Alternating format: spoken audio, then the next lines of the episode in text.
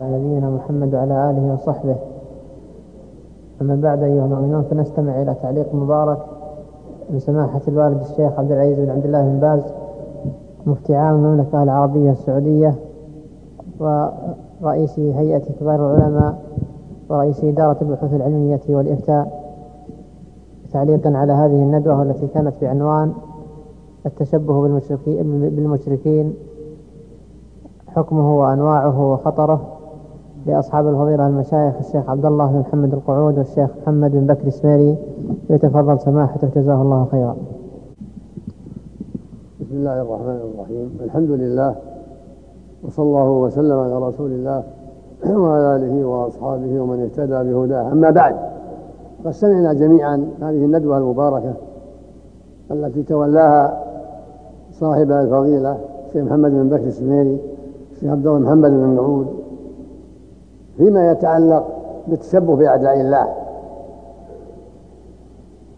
وقد أجاد وأفاد في بيان ما يتعلق بموضوعه وهو موضوع خطير جدير بالعناية.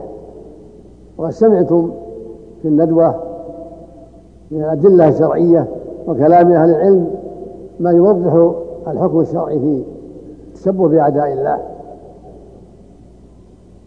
تشبه بأعداء الله من المنكرات العظيمة. وقد حذر الله من ذلك في كتابه العظيم وحذر منه رسوله عليه الصلاة والسلام. فالواجب على كل مسلم ومسلمة الحذر من التشبه بأعداء الله من الرجال والنساء في أخلاقهم وأعمالهم. وأشد ذلك وأخطره التشبه بهم في عقائدهم وأعمالهم الشركية. هذا هو كفر هذا هو كفر البواح. فالتشبه بأعداء الله في أعمالهم الكفرية في عبادة غير الله في دعاء الأموات والاستغاثة بالأموات وفي سب سب دين الله وفي غير ذلك من من أنواع الكفر. هذا من أعظم الضلال والفساد. أما التشبه بهم في أخلاقهم الأخرى فهو وسيلة إلى الكفر. يجر إلى ما هم عليه. كالتشبه بهم في البناء على القبور واتخاذ المساجد عليها والصلاة عندها وإقامة الأعياد إلى غير هذا. كل هذا يجر إلى الشرك بالله يجر إلى الكفر. ولهذا حرم الشارع حرم الله جل وعلا التشبه بهم لأنه وسيلة إلى الوقوع فيما وقعوا فيه من الكفر بالله والضلال.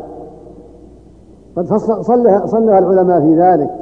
وبين علماء التفسير وعلماء السير والتاريخ شر هذا الأمر وسوء عاقبته. وألف في ذلك أبو العباس بن تيمية شيخ الإسلام رحمه الله كتابه العظيم اقتضاء الصراط المستقيم مخالفة أصحاب الجحيم. فالواجب على كل مؤمن وعلى كل مؤمنة الحذر من الشبه على أعداء الله. لا في اللباس ولا في غيره.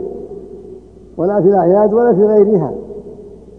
ويكفي في هذا قوله عليه الصلاة والسلام من شبه بقوم فهو منهم هذا وعيد عظيم.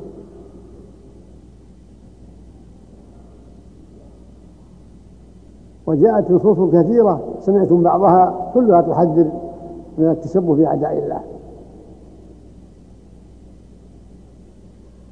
وفيما شرعه الله لعباده وأباحه لعباده الكفاية وفي التأسي بنبينا صلى الله عليه وسلم وأصحابه والسلف الصالح الخير العظيم. قال جل وعلا قد كانت لكم أسوة حسنة. قال, قال جل وعلا لقد كان لكم في رسول الله أسوة حسنة لمن كان يرجو الله واليوم الآخر وذكر الله كثيرا. ففيه الأسوة الحسنة وفي أصحابه رضي الله عنهم والسلف الصالح في أخلاقهم وأعمالهم وسيرتهم. ويجب الحذر والشبه بأعداء الله. قال جل وعلا قد كانت قد, كانت أسوة حسنة في إبراهيم والذين معه إذ قالوا لقومهم إنا براء منكم ومما تعبدون من دون الله كفرنا بكم وبدا بيننا وبينكم العداوة والبغضاء أبدا حتى تؤمنوا بالله وحده. فعليك يا عبد الله البراءة من أعداء الله وعدم توليهم وموالاتهم ومحبتهم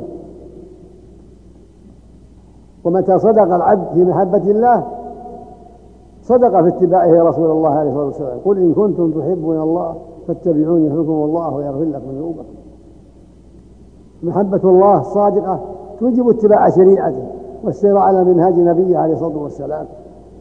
وفي ذلك الغنية والكفاية عن مشابهة أعداء الله. ومن ذلك التشبه بهم في قص اللحى وحلق اللحى وإطالة الشوارب كل هذا من شوب أعداء الله. يقول النبي صلى الله عليه وسلم قصوا الشوارب ووفروا اللحى خالف المشركين. ومن ذلك النهي عن الصلاة عند طلوع الشمس غروبها خلافا للمشركين لأنهم كانوا يصلون لها وسمعتم في ذلك شيء كثير بحمد الله في الندوة. ولكن المهم العمل المهم العناية بالأمر وأن يصمم المؤمن على البعد عن أعداء الله والتشبه بهم وأن يجتهد في التأسي برسول الله صلى الله عليه وسلم وأصحابه والسير على منهاج رسول الله عليه الصلاة والسلام بالقول والعمل. فالتشبه بأعداء الله ترى في يجر الكفر وترة يجر إلى المعاصي والمخالفات والعياذ بالله. نسأل الله أن يوفق الجميع للعلم النافع والعمل الصالح وأن يمنح الجميع الفقه في دينه والثبات عليه وأن يعيننا وإياكم من شرور أنفسنا ومن سيئات أعمالنا ومن التشبه بأعداء الله في كل شيء. نسأل الله للجميع العافية والسلامة وصلى الله وسلم على نبينا محمد وعلى آله وأصحابه.